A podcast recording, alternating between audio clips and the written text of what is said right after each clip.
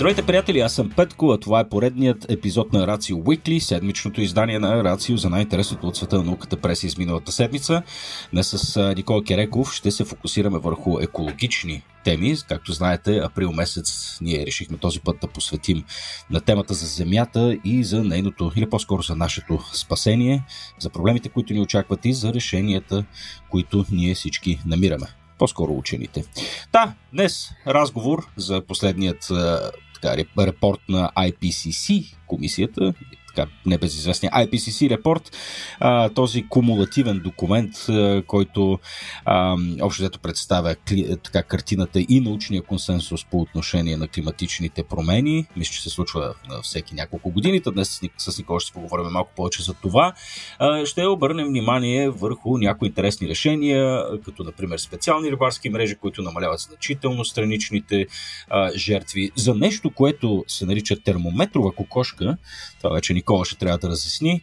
А, и в краят на нашия подкаст ще си поговорим с доктор Зорница Спасова, която работи в Националния център по обществено здраве и анализи към Министерството на здравеопазването. И с нея ще си поговорим за горещите вълни и връзката между климатичните промени и човешкото здраве. С а, прииждащото лято, мисля, че темата е доста актуална. Никола, здравей, приятелю! Здравей, Петко! Преди да Но... почнем по екотемите, аз ти предлагам нещо интересно от космоса да ти похвърля. Айде бе, давай. Я да видим. Знам, че си фен на темата, но хм. изглежда имаме признаци на затопляне на отношенията в космоса между Русия и партньорите от, Европе... от Европейската космическа агенция. А, вау! А, да, ето една добра новина и всъщност днес, буквално в момента, вече би трябвало да излизат извън станцията двама руски астронавти, чиято цел на мисията им, а, така наречения Extra Vehicle Activity или дейност извън станцията с космическите костюми а, на, на руснаците, те ще извършат една своеобразна подготовка а, на за влизане в експлоатация на европейската роборъка Ера, за която сме си говорили преди, когато я изстреляха. Всъщност тя още не е влязла в употреба. Необходимо е малко допълнителна работа да се извърши от външната страна на станцията и тъкмо това ще правят а, руските астронавти. Както се разбира, този проект е съвместен между Европейската космическа и Руската космическа агенция, така че а, по отношение на тази работа двете агенции сигурно трябва да работят заедно. Супер, браво! Това е наистина една добра новина. За разлика от новините, които получихме от IPCC, всъщност, и като си говорим за международно сътрудничество, по всичко личи, че ще трябва да си стиснем ръцете май по тая тема за климата, защото данните, които излязаха, не са никак обнадеждаващи, нали така, Никола? Точно така. Поредният репорт на IPCC. Всъщност, петко те почнаха да излизат на всеки 3 месеца, ако не се лъжа, като по-скоро тези междинни репорти, които излизат, са с различна насоченост.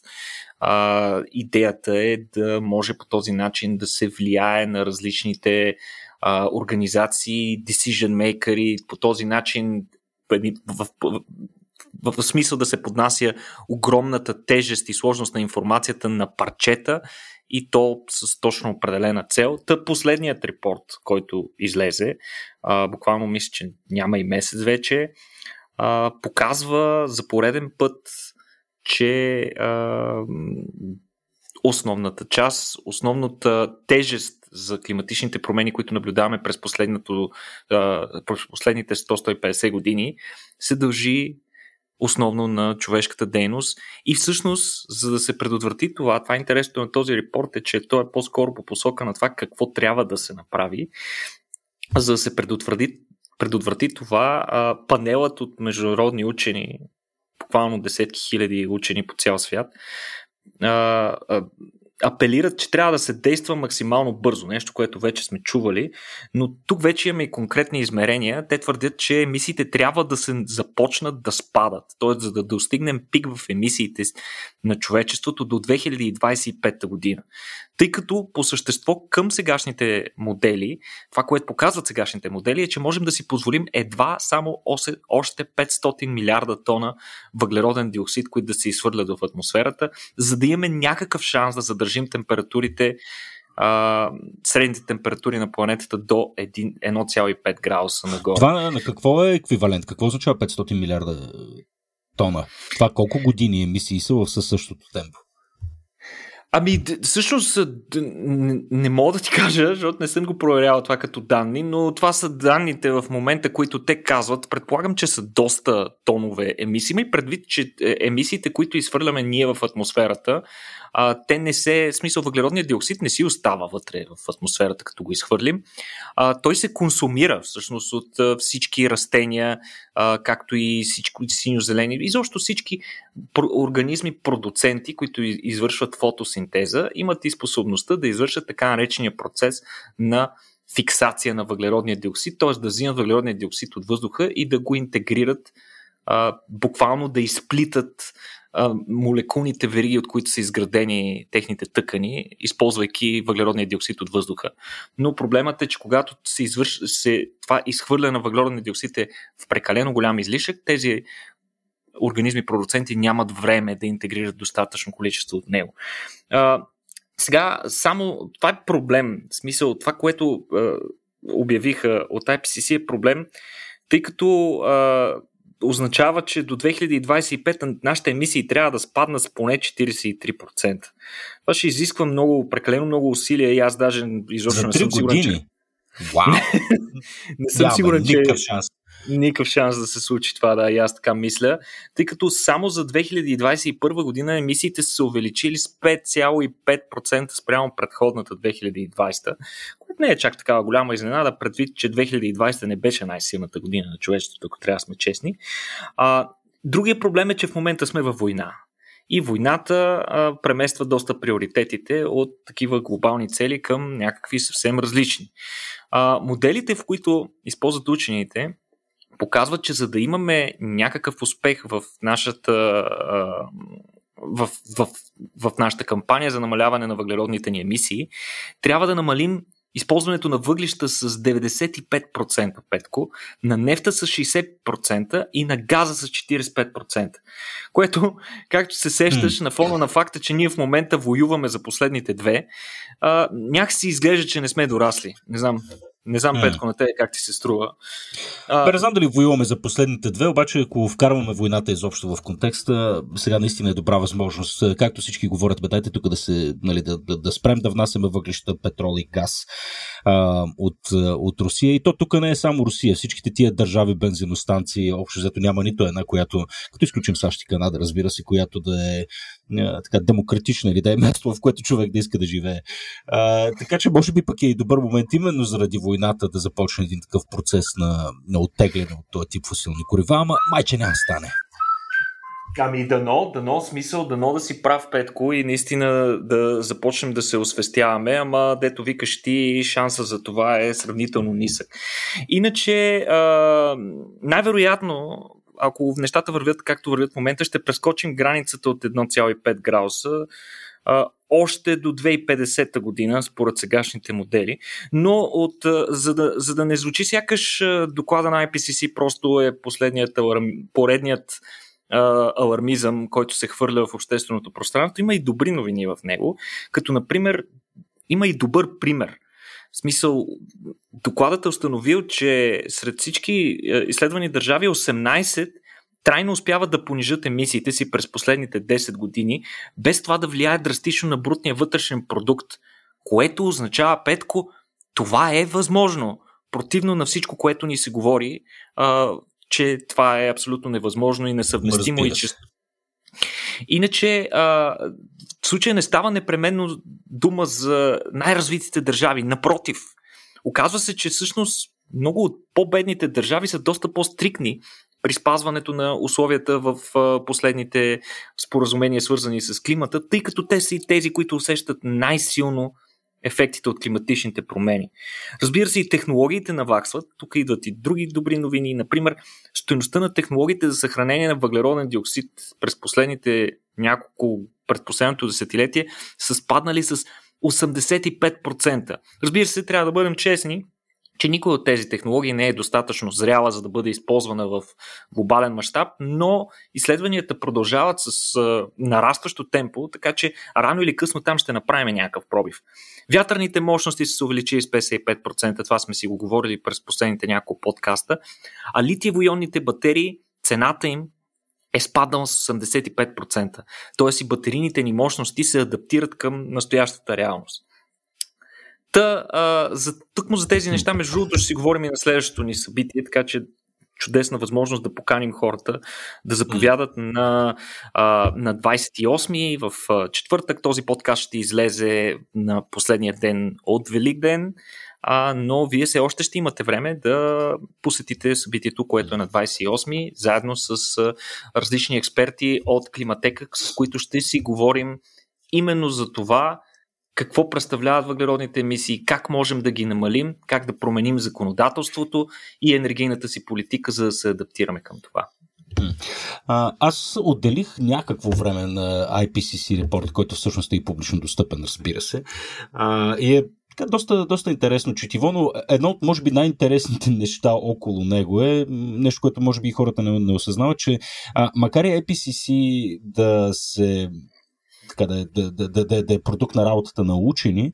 Всъщност това по същество е политически документ, тъй като IPCC репорта подложи на одобрение на всичките там 100 60 и колко държави, мисля, че които участват в, в целия този процес, което пък от друга страна означава, че слагайки подписа си под този репорт, така държавите по някакъв начин и поемат отговорността и ангажимента. Нали, един вид ние разпознаваме това, което, което се случва и не си затваряме очите пред него. А, така че надеждата ми е, че а, нали, всъщност IPCC репорта няма да се превърне само в поредното мрачно четиво, което просто е така се минава и заминава. Най-накрая може би ще тя ще резултира в конкретни, в конкретни действия. Добрите новини са, са наистина така важни също за споделяне, тъй като нали, нещата не са съвсем не са съвсем мрачни. За разлика от животинския свят, Никола, където нещата често пъти са доста, доста мрачни. А, сега, а, идеята, че някой може да се остави така домочадието непосредствено след раждане да се оправя само, на мен ми се струва ужасяваща като, като родител и като бозайник, но явно птиците, бидейки кошмарни създания сами по себе си, а, са способни на нещо такова, Никола. А, реферирам към тази странна новина за някаква птица в Австралия, която си оставя яйцата в пясъка да се мътят сами. Виж как към глобалното слязахме към, към странно конкретно специфичното. А, защо? Ами, всъщност, това е нещо, което през последните няколко дни, вероятно, много от нас са правили. Какво правихте по Велик ден? Ами, очевидното, всички върят яйца по това време. Но ето, че за едни определени птици, варенето на яйца в а, преносен смисъл на думата, разбира се, е изключително важно за тяхното оцеляване. Тоест, как да си измътим яйцата винаги е бил един от основните проблеми на много птици. Но някои птици решават този проблем по доста по-ексцентричен начин от традиционното мътене. Става дума за а, един полупустинен район в Австралия, където а, Представи си го, Петко, нещо като пустиня, обаче не толкова с пясък, а по-скоро с едни голи скали и на места има ниски евкалиптови хращчета. Та, там живее така наречената очилата кокошка. На английски е малифол. Та, тези кокошки са особени с това, че са, ако бъдат подплашени, да кажем, а, могат да летят, но като цяло не практикуват много летенето, не са добри летци Нещо подобно на тукашните яребици, фазани и пътпадъци. Прекарват повечето време на Земята. Сега тези птици са представители на една група птици, наречени мегаподи или големите крака, като, нещо като Бигфут, си представи Петко. Това е защото за размера им краката са малко по-големи от обичайното за една птица. А, тази група птици това, което е характерно за, не, за тях е не толкова големия крак, колкото факта, че те никога не мътят яйцата си. Те не ги топлят със собственото си тяло. Това е характерно за цялата група птици и това е единствената група птици, които го правят това нещо. А, да, някои снасят яйцата си, да кажем, някои пустинни видове, ги снасят директно в пясъка и те биват топлени от слънцето и по този начин се самоизлюпват. Но някои са по-сложни, като например очилатата кокошка. Очилатите кокошки са, това, което правят през по-голямата част от времето си, е, че събират огромно количество листа, сухи листа от евкалиптите. Сега, колко огромно количество ми над един кубически метър им е нужен, за да облицоват някое топло място, което да служи за тяхно гнездо. А, всъщност, и каква е идеята на птиците? Ами, когато а, натрупат много листа на едно място и това, и това място има подходящата влажност, разбира се, тези листа започват да гният. В процеса на гниене те отделят топлина, която топлина може да се абсорбира от техните яйца и да помогне за излюпването им. За да запазят влагата вътре съответно, след като облицоват тези купчини от пясък, които правят, те ги посипват отгоре с много количество пясък. Един вид заравят поколението си вътре. Идеята е да се запази влагата, която е необходима за процеса на гниене. Та получава се една огромна купчина, която в някои случаи е нещо като замък петко в сравнение с размера на кокошката, защото достига до 3 метра височина. А, като What? процеса на изг... Гнездо 3 метра на кокошка. Да, представи си го като термитник. Нещо колко огромно. Време, колко време го копа това нещо? 3 метра да беше би от тебе цял ден. Ами, на малките животинки им отнема месеци. Зависи колко листа има наоколо, разбира се, но животните прекарват ужасно много време в изграждането на тези конструкции. Като някои хора, някои учени дори смятат, че това събиране на сухите листа наоколо всъщност може да предотвратява пожари в тези райони. Тъй като те буквално събират всички листа, които са наоколо и когато ги съберат и ги скрият под земята, те не могат да се възпламенят и по този начин предотвратяват пожари, с което изпълняват известна роля на екосистемни инженери. Иначе, да се върнем на яйцата им. Тези птици снасят яйца, а, като те снасят около 20 броя яйца в продължение на няколко седмици. Това е доста сериозен а, доста сериозно начинание при все, че всяко от яйцата им е 10% от тялото, от теглото на женската. Тоест, представи си го като кокоше яйце горе-долу, но те снасят по 20 такива продължение на няколко седмици, т.е. са може би малко по-продуктивни от една wow. кокошка. Все едно, все едно, все едно една, една, една човешка жена да изплюва по едно 5-6 килограмово бебе всяка седмица в 10 Точно пъти, така. точно, точно, точно това си представи. Та, след като ги снесат, те ги заравят в тези купчини, където вече листата са почнали да гният и да отделят топлина, а оттам насетне изобщо не им пука за малките. Буквално ги оставят да се оправят сами топлината на гнищите листа и слънцето ги затоплят, те се излюпват, след което се налага да се изровят сами от тази купчина и да излезат на бял свят, където да си търсят късмета. А, съответно, а, преживеемостта на тези птичета не е много голяма, но затова пък а, на възрастните не им пука много. Интересен факт е, че Петко, когато излезе, тъй като а, тази купчина е подложена на вятър, на, на различни метеорологични влияния и всъщност птицата прекарва ужасно много време да поддържа купчината в правилната и структура и форма. И всъщност това е основното, основното нещо, за което, им, за което отделят време и усилия тези птици. И хм. когато птичетата се излюпят и излязат от тази купчина, възрастните изобщо не им обръщат никакво внимание, не ги забелязват до толкова, че в опитите си да поддържат структурата на купчината се е случвало изследователи да заснемат как възрастните ритат и дори смачкват някои от пилетата. Те, те буквално, Петко, нямат никакъв родителски инстинкт. Те не могат да направят връзката, че това малко същество, което излиза всъщност, са техните малки те по-скоро им пука много повече за самата купчина, която за тях служи като нещо като тотем на репродукцията. За тях вътрешните инстинкти казват, че тотема е по-важен от пиленцата, което е, за мен, за мен беше много, много абсурдно. Направо е потрясаващо това нещо. Аз не мога да... За сметка на това пък ти представяш си е, вернопиленцата, малко от тях оцеляват, но пък при тия условия какви спартанци се раждат всъщност. Е, е, най-коравите. Най-коравите. Малки, малки мъжи. Да. Добре, а, гледай сега, ние, а, като си говорихме, като си говорим за кокошки, аз долу исках с това да започвам, защото да пробваме разцепи. А, самата идея за термометрова кокошка. Какво е термометрова кокошка? От термометър да предполагам. Точно така. Това е а, друг вид от същата група птици, Петко, от същата група Бигфут птици, само че тази обитава Папуа Нова Гвинея.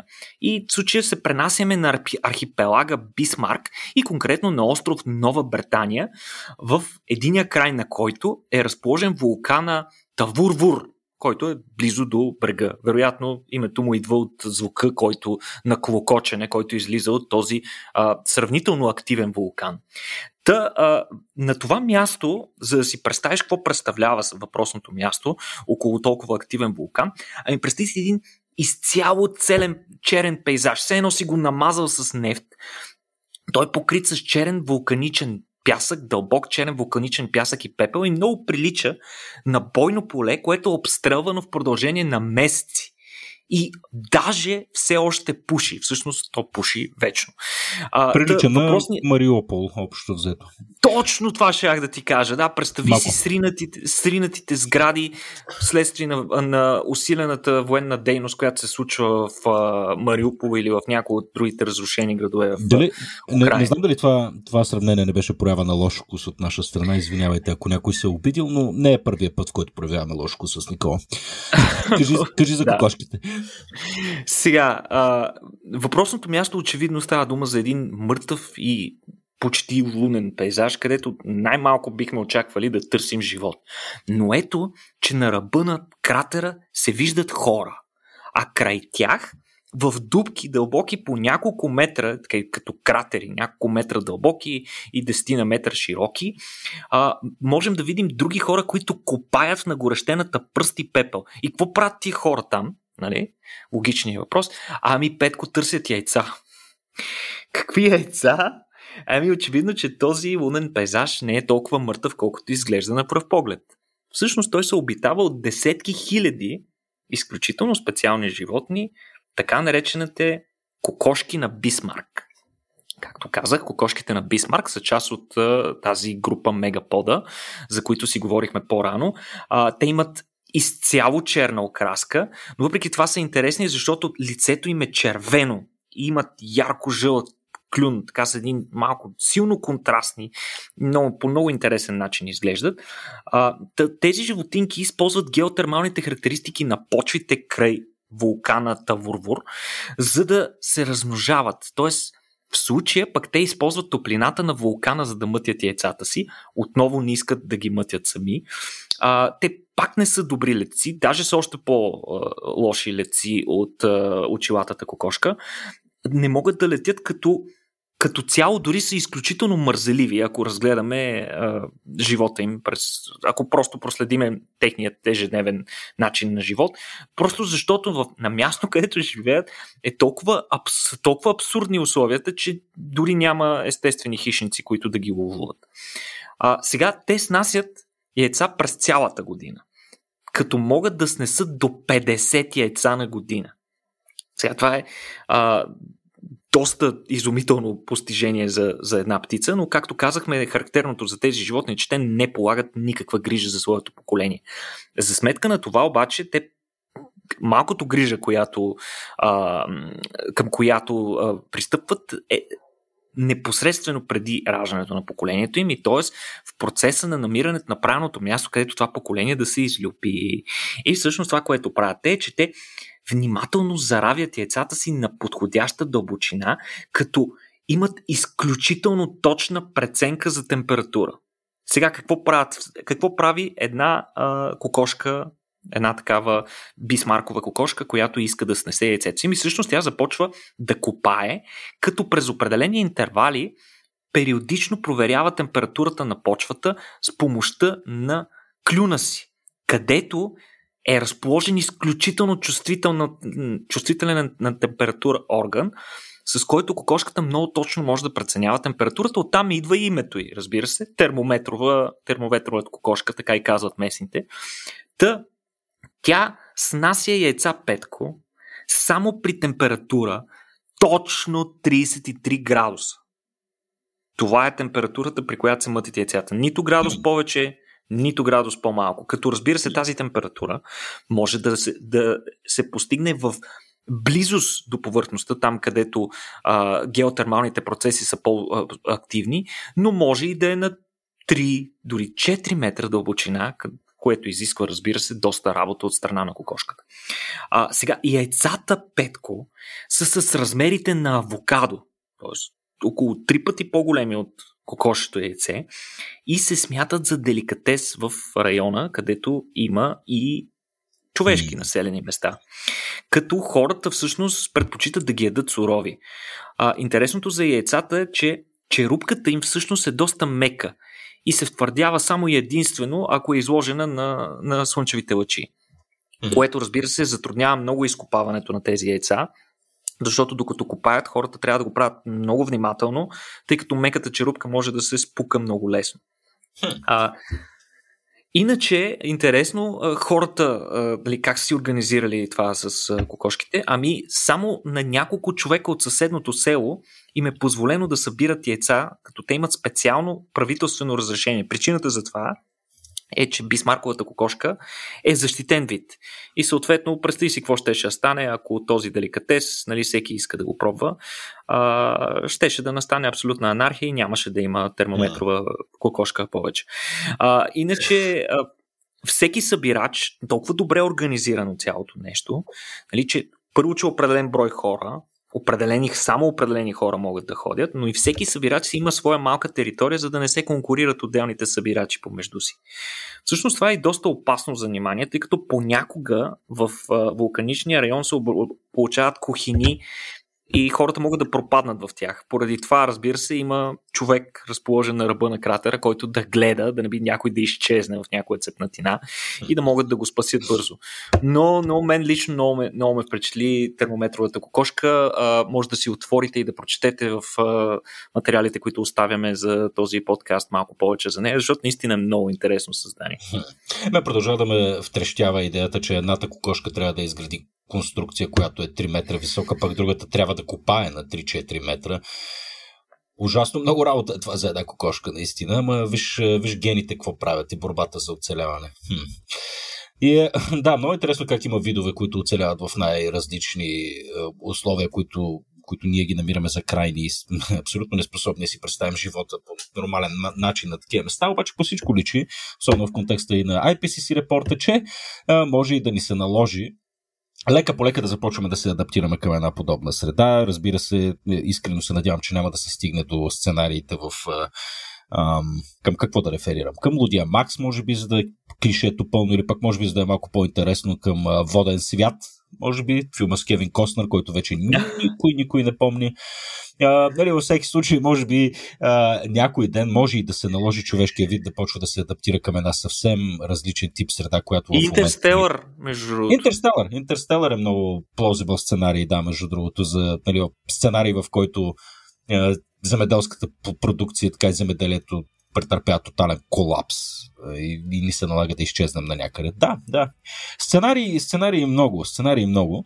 Ам, не знам, може да спекулираме колкото си искаме, а, но аз ти предлагам да погледнем малко по така практично и а, така в малко по-краткосрочен план. Както казахме, лятото идва, предстоят ни страшни жеги а, и може би си струва да поговорим малко за това как тези жеги и как тия топлинни вълни, които така все по-често започват да заливат Европа и света, се отразяват на човешкото здраве. А, но за това след малко. 22 април е денят на Земята, а целият месец, април, е екомесецът при нас в Рацио. Подготвили сме ви две събития, тематични видеа и подкасти. Вижте повече за всички тях на racio.bg наклона на черта април. На 14 април, например, организираме събитие посветено на климатичния скептицизъм. защо въпреки всички натрупани до момента данни и научния консенсус по темата, толкова много от нас не приемаме климатичните промени като реален проблем и не сме готови да действаме решително.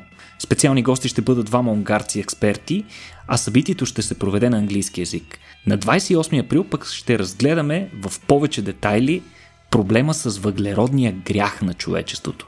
Какви са стъпките в стремежа ни към постигане на истинска въглеродна неутралност и как да посрещнем климатичните изпитания на бъдещето като единно общество. Ако няма да успеете или вече сте пропуснали някои от събитията, не забравяйте, че може да си вземете дигитален билет, който ви дава достъп до записа на всяко от тях.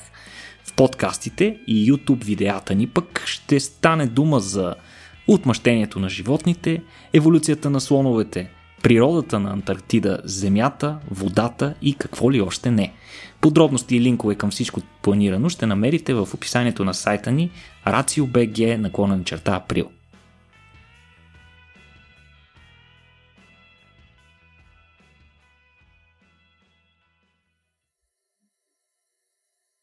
Окей, okay, ето ни обратно. Никола, здравей, тук си още приятеля. Разбира се, Петко. Винаги. Добре. Виж, с теб записваме в доста кофти време. Така, към средата на април се оказа, че времето ни изненада с поредната зима. Цветята, които си бях насъдил, умряха скоро постижно. А, общо взето ще падне цяла борба при мен, както знаеш, аз се занимавам с аматерско градинарство и става някакси все по-трудно. Вече слагам някакви поливни системи. А, чудя се, чудя се общо взето как да компенсирам непредсказуемостта на времето. А, и го виждаме и през последните години, че така виждаме доста м- така резки промени понякога, а, като това, което на мен ми прави впечатление, е, че определени географски ширини, включително и някои части на България, вече стават необитаеми към август месец, а, заради така, много сериозната жега, особено в градска среда, тогава обикновено гледаме да се изтеглиме някъде в планините, но примерно в Гърция сме се а, така, улавяли сме се в средата на август, в градска среда в Гърция и е абсолютно, абсолютно нетърпимо. А, тъй като си говорим за глобално затопляне, така, априлния месец посветен на климата а, и на опазване на околната среда, така се струва да обърнем внимание на темата за, за така наречените горещи вълни. Едни от, от неприятните прояви на климатичните промени, които ни очакват, именно е тези екстремални жеги, а, които, както казах, особено в градска среда, ще, се, така, ще са изключително проблематични. А, та, Днес ще си поговорим малко с доктор Зорница Спасова, която работи в Националния център по обществено здраве и анализи към Министерството на здравеопазването и се занимава точно и конкретно с връзката между климатичните промени и човешкото здраве. Зорница, здравей и благодаря, че прие да ни гостуваш. Здравейте, аз ви благодаря за поканата. А, темата наистина е много важна, имайки предвид, че така все повече места, мисля, че Атина беше първата, която си назначи заместник кмет по, по климата, тъй като те, хората така видно осъзнават, че, че горещите вълни са сериозен, са сериозен проблем. А, и макар, че всички ние да разпознаем горещата вълна тогава, когато я видим и усетим, а, все пак ти предлагам да започнем с една с една дефиниция. Какво значи гореща вълна? Какво е гореща вълна и как се различава просто това от топлото време? Терминът е въведен през 1900 година в Съединените щати, като тогавашното определение е, че гореща вълна е задържане на поне три последователни дни с температури над 100 градуса Фаренхайт или 32, мисля, че точка 2 градуса Целзий, но този прак е различен за различните географски региони и в различните места, всеки, да кажем, всяко здравно, здравните власти могат да си определят различна продължителност. Специално за България или за умерените ширини, където се намира и България, за гореща вълна се смята период от поне 3 последователни дни с температури над 30 градуса. А у нас прага за горещо време, тъй като се намираме в южните части на умерените ширини, е 32 градуса. Този, тоест ден за горещо време се смята ден, в който максималната температура е достигнала и надминала 32 градуса Целзий. Само ще те помоля, Зори, да си отдалечиш малко микрофона от себе си, за да може нашите слушатели да те чуват добре без прекъсвания. Ами, а, сега логичният въпрос ти въведе тази дефиниция на горещи вълни, която очевидно е въведена в началото на миналия век, а, когато очевидно е имало нужда, но а, каква е причината всъщност за възникването на такива горещи вълни? И наистина ли те се случват в наши дни по-често, отколкото са се случвали преди, например, когато е бил въведен този термин? Да, с глобалното затопляне е установено, че категорично се увеличава частотата. в България е правено такова проучване от екип от Националния институт по метеорология и хидрология, което всъщност оказа, че е актуализирано. Миналата година е публикувана такава статия и е установено, че в 90% от станциите, които се намират в извънпланинската територия на страната или под 1000 метра на морска височина, се наблюдава а, увеличение на броя на горещите вълни средно с 3 дни и половина на десетилетие. А, кое ги предизвиква? Обикновено това представлява нахуване на топъл въздух и когато имаме съчетание и на фионов ефект, тогава се постигат абсолютните а, максимални температури в, в страната. Така измерена най-високата температура у нас в района на Пловдив, в Садово и мисля, че имаше още един рекорд пак в района на Пловдив, скорошен, а, над 45 градуса Целзий в такива синоптични условия. А, правено е такова проучване за 30, а, с 31 столици, европейски столици, се установява, че в всичките, включително и София в това проучване участва и се установява, че в всичките столици се очаква значимо увеличение на горещите вълни в бъдеще. А, ние всъщност... Да, кажи Никола, извинявай. Не, не, мен просто ми стана любопитно горе-долу какво увеличение е. Смисъл като продължителност, като частота, като крайна температура. Горе-долу какво можем да очакваме? Имаме ли вече нещо, което моделите а, могат да бъдат по-категорични за това как да се подготвим психически поне за по-горещото бъдеще, което ни очаква? А, да, и трите може да се каже. Както казах, те си изследват горещите вълни и по абсолютна температура, и по продължителност, а, и по чистота, колко често. Аз, подготвяйки се за този разговор, прочетах много интересна информация и се оказа, че най-дългата гореща вълна у нас можете ли да предположите колко, колко дни може да трае една гореща вълна? Ами аз се сещам лично, аз се сещам за горешниците, така наречените горешници. Петко, поправи ме ако греша, но те май бяха точно в, през август, mm-hmm. май. И те бяха а, една седмица. М- така, казахме, че трябва да има поне три последователни дни с горещо време, но се оказва, че най-горещата вълна всъщност е 48 последователни дни в Благоевградска област, да. А, това означава месец и половина температурите максималните не са спадали под 32 градуса. Което е... Направо си ги е опекло. Истински рекорд, да, случил се през 2000-та година. година. А, специално за София ние правихме такова проучване. А, за 5 годишен период имахме данни с колега от Националния институт по метеорология и хидрология. И се оказа, че за този 5 годишен период, мисля, че беше 2007-2011 година, най-дългата гореща вълна в София е около 16 дни, а, нали, което, което е много.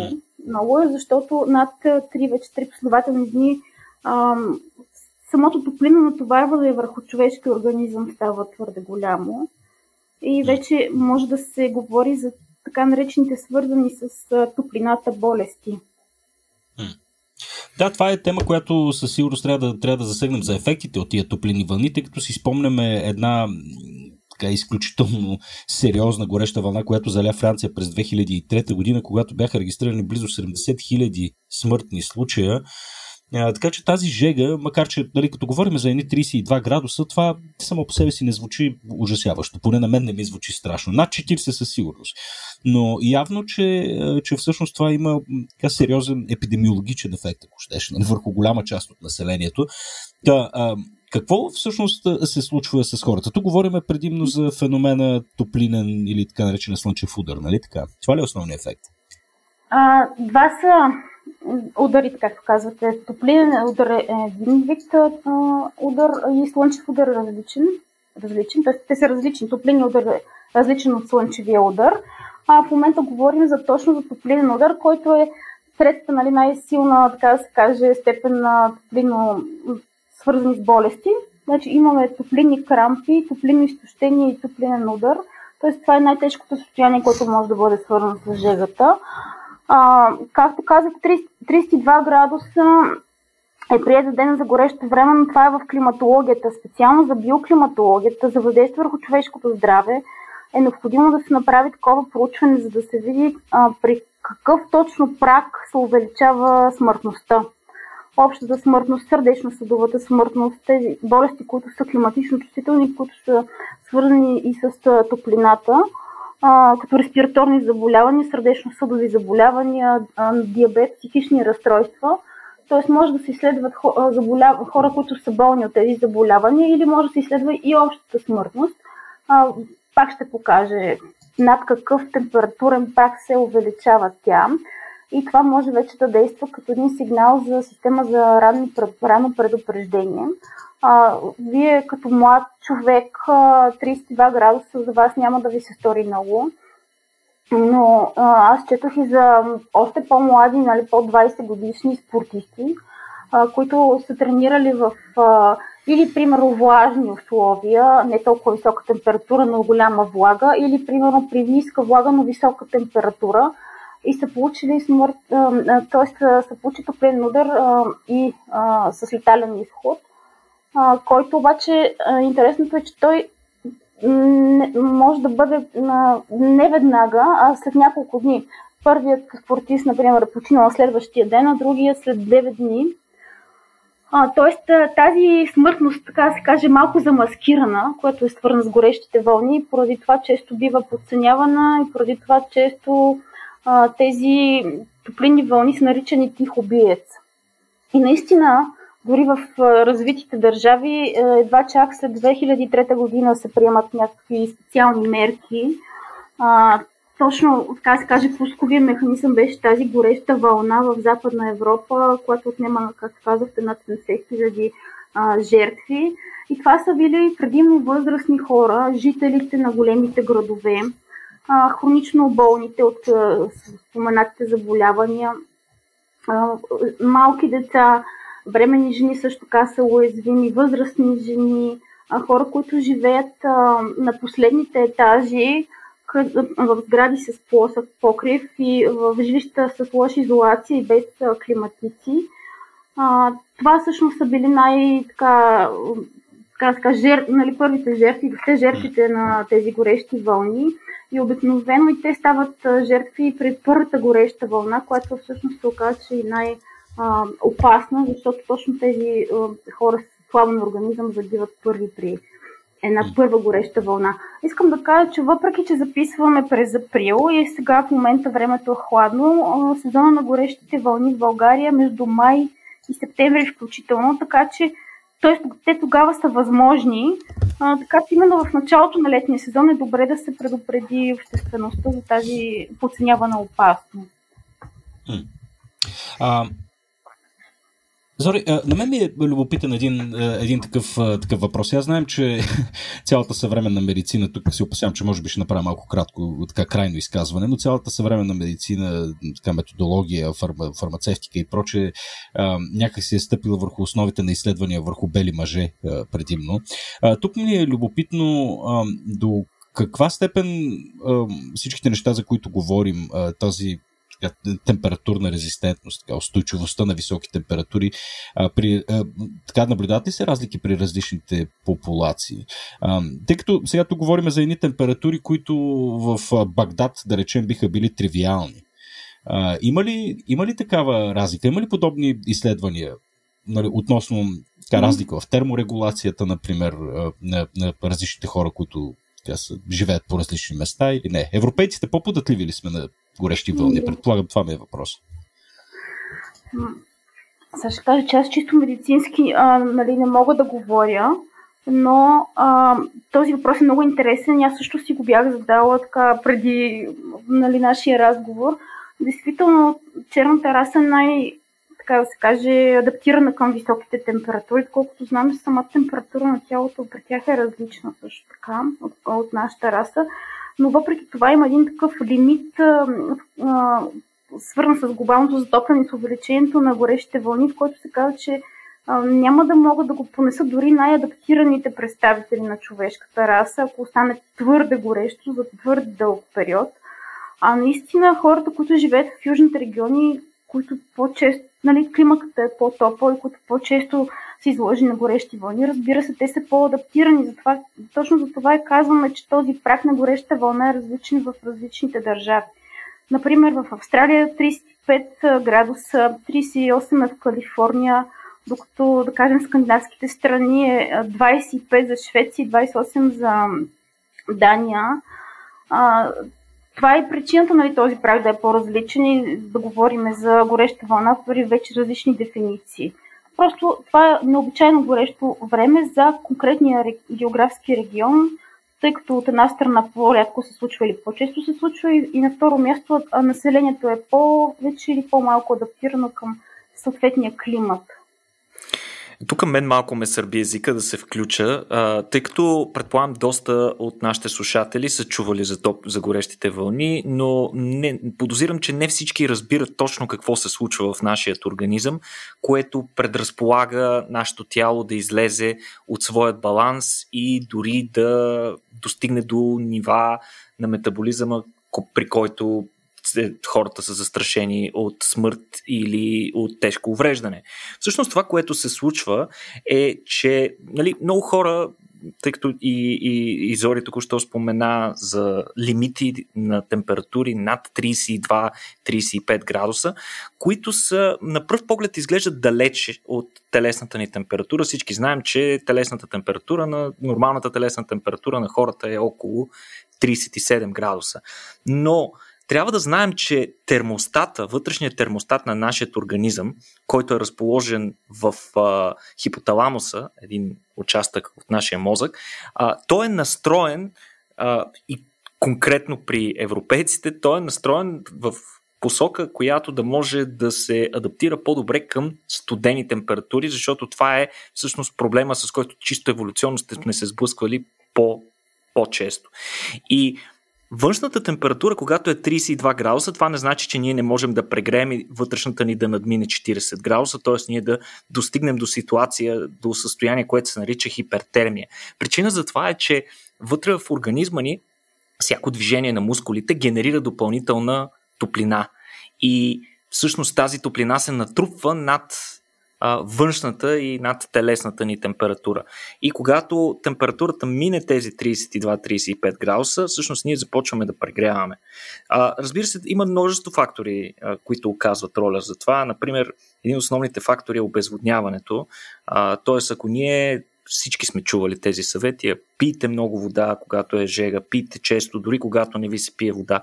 Наистина, пиенето на вода а, много помага за терморегулацията, а, но не е единствения фактор, разбира се. А, е, един много интересен ефект от така наречената хипертермия, е, която се развива при температура над 40 градуса, е факта, че се получава нещо, което медицинският термин е рабдомиолиза. Рабдомиолиза представлява едно буквално сготвяне на нашите мускули.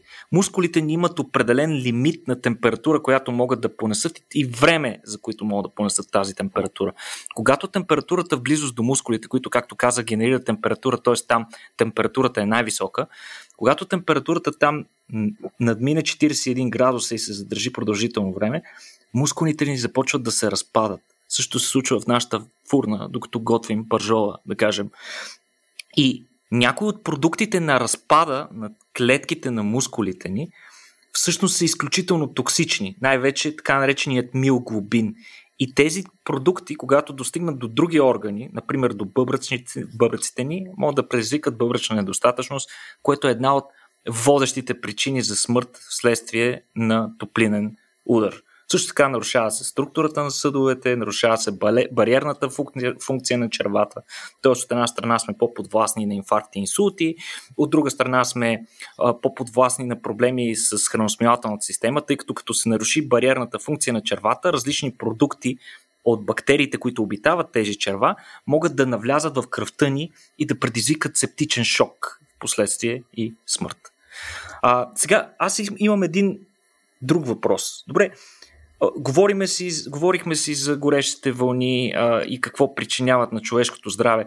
А моят въпрос е, хората в градовете всъщност на по-висок риск ли сме изложени и ще ни разкажеш ли повече, Зори, за този феномен, наречен топлинен остров в градовете?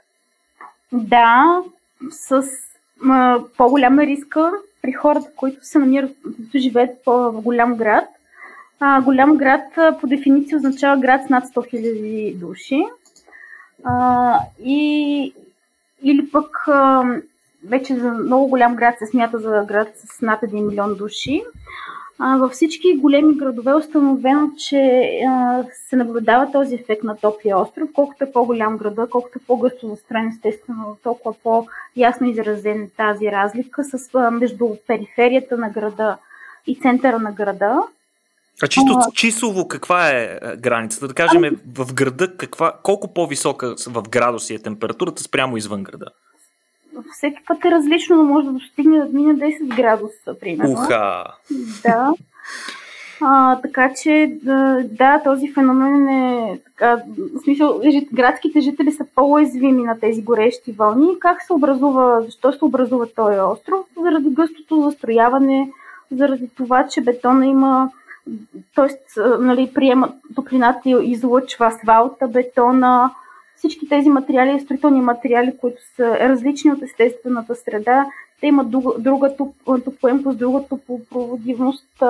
Освен това, дъждовната вода, тя се стича в канавките, ако нямаме нали, растителност и открита почва, да попие. Тя се стича в канавките и не може равномерно да охлажда с изпарението, нали, се охлажда Тоест при изпарението се отделя топлина и по този начин се охлажда повърхността. Тази вода се отича в канавките в града и не може да действа по този начин.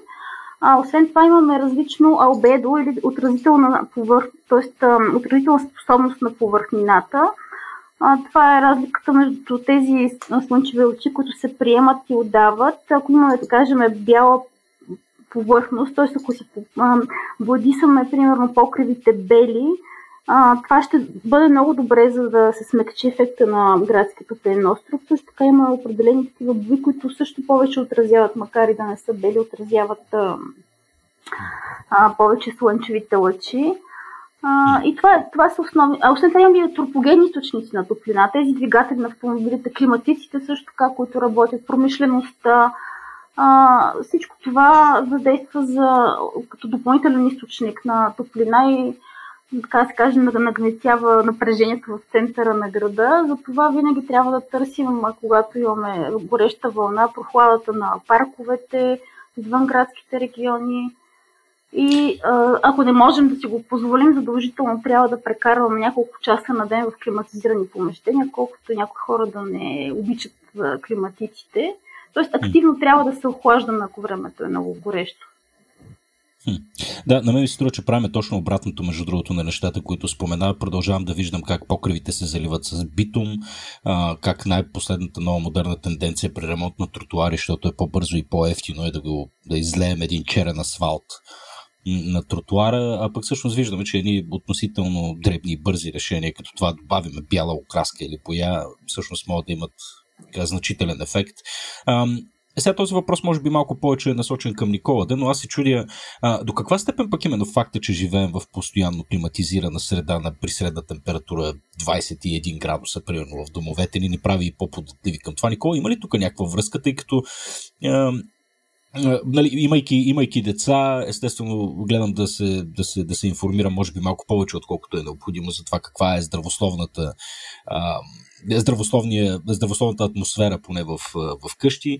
А, и така консистентно среща мнение, че е по-добре всъщност да не, да не пускаме климатика моментално, когато стане 25 градуса, да се да дадем време на тялото си да се адаптира и също въжи за студените месеци. Нали, да, да се адаптираме към по-студено, пък и малко към по-топло, тъй, защото тялото ни да, така, да, да не реагира толкова рязко на, така, на различните резки промени в температурите.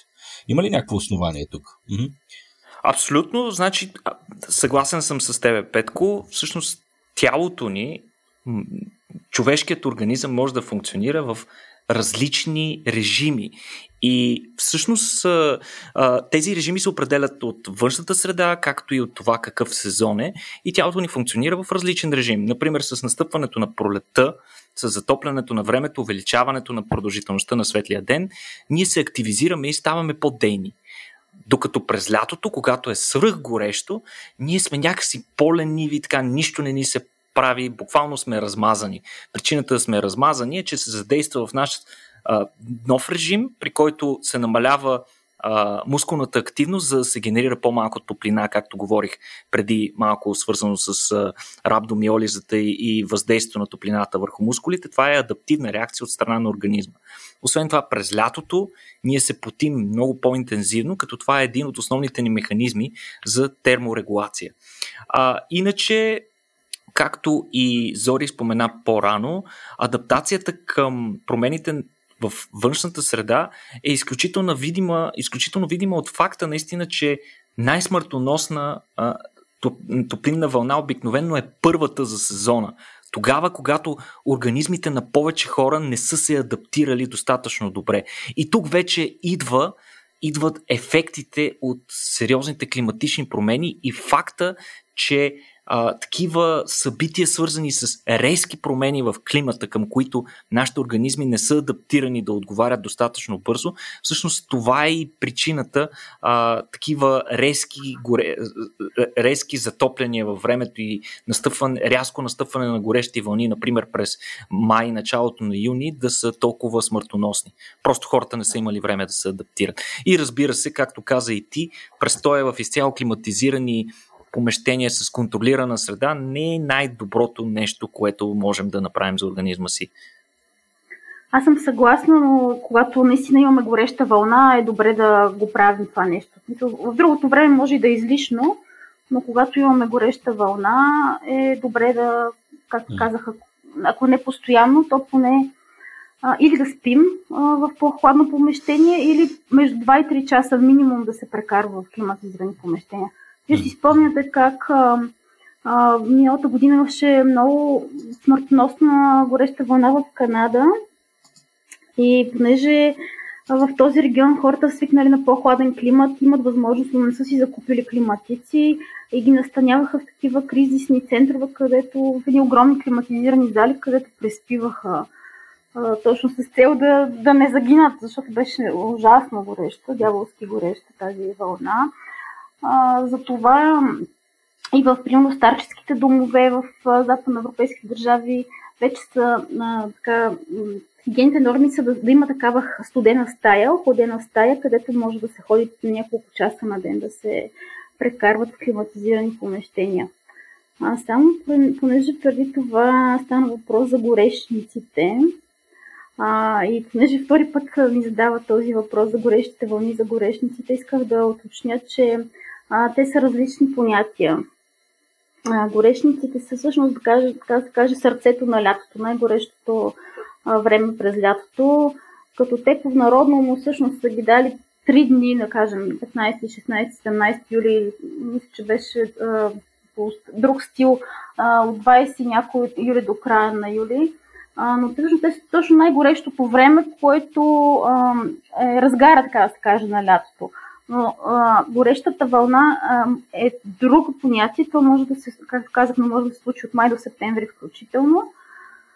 Макар и по-рядко през май, през септември, обикновено а, се случва юни, защото в, в тези ширини, които живеем тук в, в София, в умерени климатичен пояс имаме майско-юнски максимум на валежите. А, обикновено тук тогава се активизират атлантическите циклони. А, времето е както... Още, в момента още не са започнали а, те, но а, знаете, тази конвективна облачност, нали, сутрин е хубаво времето, около обяд се заоблачава, започват и интензивни порони валежи. Това продължава с грамотевици и това продължава около 2 месеца. А, обикновено, като свърши този период, вече се настанява а, така, горещото време и идва първата гореща вълна, но, но може да се случи тя и, и по-рано, както казах, в такъв един промеждутъчен период, защото той не е непрекъснат и може да се случи по-рано, в началото на юни. Е, случва и се през юли. Най-горещия месец в тази част на страната е юли и най-много горещи вълни естествено имаме през юли. На второ място можем да кажем, че август следва. На трето юни вече септември и май по-рядко може да се случат. Добре, а, тъй като няколко пъти споменахме, че някои определени групи хора са по-подвластни на такива а, явления и на това да бъдат засегнати повече от горещите вълни, вече споменахме за възрастните хора, при които а, очевидният проблем е факта, че с възрастта възможността за терморегулация на организма прогресивно започва да намалява, поради тази причина възрастните хора страдат не само по време на горещи вълни, ами и а, доста по-често страдат от измръзвания през зимата. Просто техният организъм много по-мудно а, се умява да регулира а, температурата в различните части на тялото. Но очевидно тук се очертава един друг фронт и това е а, така да го кажем а, класовата сегрегация. Очевидно че някакси бедните хора, които не могат да си позволят климатици или пък работят на работи, които на места, които изискват да прекарват повече време на открито, например в сферата на строителството, на пътното строителство или на някакви други неща. А, има ли го това нещо? В смисъл, очевидно е сякаш, че бедните хора отново са, а, стават по-често жертва на, на, на подобни ефекти на климатичните промени. Да, благодаря за този въпрос. Само да се върна малко към това, което каза за възрастните. А, освен, че се намалява тази терморегулативна способност за възрастта, а, трябва да забравяме, че много большинството възрастни страдат поне от едно хронично заболяване. А, според данни на Европейското здравно интервю в България, възрастните хора страдат 82%, над 82% от възрастните хора над 65 години страдат от поне едно хронично заболяване, а като най-чести са именно сърдечно-съдовите заболявания, които пък са, се влияят, както казваш ти, от горещото и от студеното време. А, нали, не да забравяме и студеното време, защото всъщност смъртността е най-висока именно през зимата. А, този въпрос за хората с ниски доходи, освен а, по отношение на климатиците, е нали, много релевантен, може да сложим и маргинализираните групи и действително хората, които работят навън, а, както каза, строители, а, стопански работници. Например, установено е, че хората, които се занимават с земеделие, имат а, 25 пъти по-голям при тях е риска да загинат от топлинен удар в сравнение с останалите а, хора. А, хора, които работят примерно в кухни а, с допълнителен източник на топлина, а, също така да не забравяме и тези, които спортуват на открито, професионалните спортисти, които няма къде. Извинявайте, обаче ми извън на телефона. Забравя да го изключа. Една секунда. Няма проблем, Никола го направи абсолютно същия номер по време на първата част. По-професионално, по-професионално се справих. Ами имаме опит и да обазваме неща колкото искаш. Мене ми скърца бюрото постоянно, изобщо. Не, аз се сетих обаче вече като започнах. А преди това три пъти си го... Случва се, няма да проблем. Го изключа, да го изключа. До спортистите си да знаеш. Така. А, добре. А, хората, които се занимават с професионален спорт, също така са в голям риск. А тези, които се занимават с любителски спорт, трябва да знаят, че по време на гореща вълна трябва да спортували рано сутрин или късно вечер е най-добре изобщо да се отложат спортовете, в случай на водните а, спортове. Но да, наистина в България като една така... М- Тоест, ние сме с, на дъното на, на класацията нали, на доходите и съответно покупателната способност. А, така че а, 50% от населението в България и 70% от социално слабите не разполагат с климатик в домовете. А, така че а, действително доходите са едно от а, и най-голямото, най- най-големите, най-важните фактори за при а, адаптацията към изменение на климата и конкретно при горещите вълни. Се отнася и за жилища с недобра изолация. Тя също помага както студено, така и в горещо време. А не само климатизация. Освен това има и такива пасивни, да кажем, външни рулетни штори, тенти, пасивни начини нали, да се охладите, освен активния, който е с климатик. И това също струва пари в крайна сметка. Тоест, все пак има какво да научиме, да кажем, от държави, където а, горещ, горещините са част от тяхното ежедневие, като например южните държави, Гърция, Италия и така нататък, които много често боядисват къщите си бели, а, често изливат вода по тротуарите, за да ги охлаждат. А, възползват се от възможности да съдят повече растения и така нататък. Има, има какво да научим от, от тези държави, безспорно, при все, че очевидно а, горещия климат ще се измества все по-на север и ние все по... нашия локален климат все повече ще заприличва, да кажем, на средиземноморския, който се наблюдава в а, Южна Гърция. А, добре, аз имам един въпрос. А, очевидно тук това, което е най-важно е да можем ние да предсказваме тези явления. И моят въпрос тук е докъде сме стигнали с, в това отношение? Можем ли вече да се ориентираме а, горе-долу кога, достатъчно предварително, разбира се, кога подобни явления ще се случат, съответно предсказвайки ги, можем ли да въведем и по подходящ начин необходимите предупреждения към населението, за да може подобни горещи вълни да не причинят много щети и да не вземат много животи. А, да, горещите вълни могат да се предсказват. Разбира се, това ще може да стане няколко дни преди да, да дойде горещата вълна. Не може да се каже седми месеци по-рано. А, но метеорологичните служби са достатъчно добри в предсказването на горещи вълни. Тук е, е идеята и на медиите, и на всякакви към, кампании, т.е. Информа, информацията трябва да достига до хората и най-вече до застрашените групи, затова трябва да се направи специални кампании. Но първо, всъщност тези прогнози, те са част от а, една цяла система, какво, какво трябва да се прави, как да се действа по време на гореща вълна.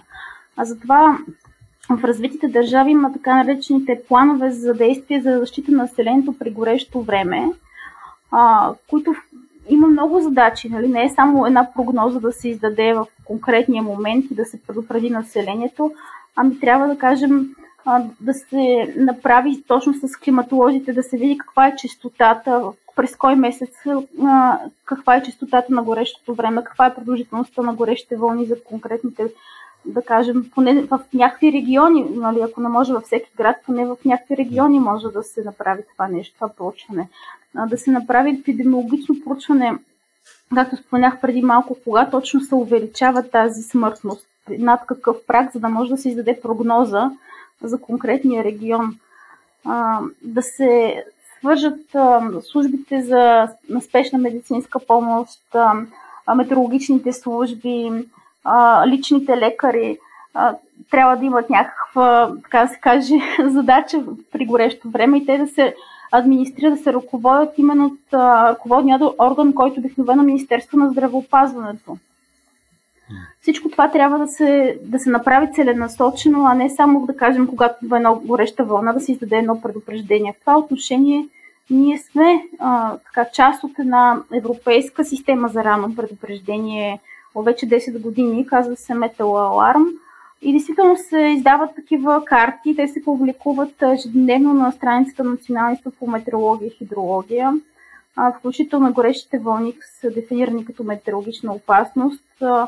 Медиите, когато има горещо време, ги, нали, ги излъчват тези карти, но специално аз ми направи голямо впечатление това, че например, миналата година имахме гореща вълна и аз забелязах, че дълго време тази карта си стои зелена, с зелен код, т.е. няма никакво предупреждение, при което се поинтересувах какъв е всъщност прага, при който се а, издава този а, първи жълт предупредителен код и се оказа, че а, чак на 34 градуса се издава този жълт предупредителен код. А, Тоест у нас едва при, при 34 градуса се предупреждава населението, което според мен е наистина много. А, и според мен е необходимо да се направи нещо в тази посока, да се актуализират тези кодове. Разбира се, на, на база на тези изследвания, които преди малко казах. Нали, не просто нали, условно. Или поне да се вземе този прак 32. Защо се взима като прак за а, горещо време 32 градуса, се предупреждава пред 34 това е въпрос, който трябва да се отнесе към Националния институт по метеорология и хидрология. Фух, ами да, по всичко личи, че като всеки един проблем, свързан с общественото здраве в, в България, е необходима така, промяна от начина на мислене до начина на функциониране, през вероятно и законодателство, вътрешни регулации и проче, координация между институции. Ам, звучи, звучи сложно, наистина, но пък, е, но пък е необходимо. Междувременно, м- нали, всички ние можем да предприемем тези дребни стъпки, за които, за които да преди малко говорихме, за да опазим собственото си здраве, да пием малко повече вода, да влизаме на затворено, да си отваряме прозорците, да си пускаме климатика тогава, когато имаме възможност, имаме най-вече такъв. А, и естествено, като всеки друг обществен проблем, а, може би да оказваме и натиск по съответните места, тъй, защото да се променят така да създаваме малко по-устойчиви устойчиви модели на промяна, като може би малко по-светли тротуари, липсата на битум, малко повече озеленяване и така нататък. Единственият начин да постигнем устойчива промяна в крайна сметка е да оказваме натиск върху, съжалявам за клишето, власт имащите. Междувременно трябва да сме благодарни на учени като Зори, които работят така, активно да осветляват живота ни, да ни информират за, за нещата от живота. Зори, сърдечно благодарим Мога за това твое участие. Мога ли да Мога ли да те прекъсна и да заключа с това, че всъщност има работа в тази посока mm-hmm. а, от страна на властите, както казваш, такъв натиск, така да се каже, има нали, стъпки в тази посока. През 2019 година беше приета на Национална стратегия за адаптация към изменение на климата, в която е разгледан и здравния сектор – като ам, автори на тази стратегия са екип на Световната банка и Министерството на околната среда и водите и външни експерти. Ам, а освен това, аз лично участвах в ам, а, изработването на така наречения план за устойчива енергия и климат на столична община, а, в която съм заложила като една от мярка за адаптация към горещото време да се създаде такъв план за действие за защита на здравето на населението при горещо време. А, и това вече ще бъде работа на а, гражданска, така се каже, защита, т.е. отдела, който се занимава с гражданска защита, който прави такива планове за превенция на населението при пожари, при наводнения и вече ще бъде и при горещи вън, т.е. тази, а, така се каже, нова метеорологична опасност ще бъде а, заложена в този план. Така че надяваме се и а, и за бъдеще и други градове да приемат такива планове и вече да, самото Министерство на здравопазването да започне в национален план да изпълнява такива а, мероприятия, защото наистина горещите вълни ще бъдат за бъдеще а, все по-голям здравен проблем. Да. Благодаря. А, благодаря ти всъщност, да се, че, се, че се намеси с това уточнение по повод на това какво всъщност се прави, тъй като често пъти в, така, в България сме изкушени, аз лично доста често го правя да гледаме изключително негативно на нещата. Всъщност оказва се в България има работещи хора, хора работещи добре, включително институции работещи добре. А, така че да, радвам се, че всъщност се предприемат активни стъпки в така в тази посока.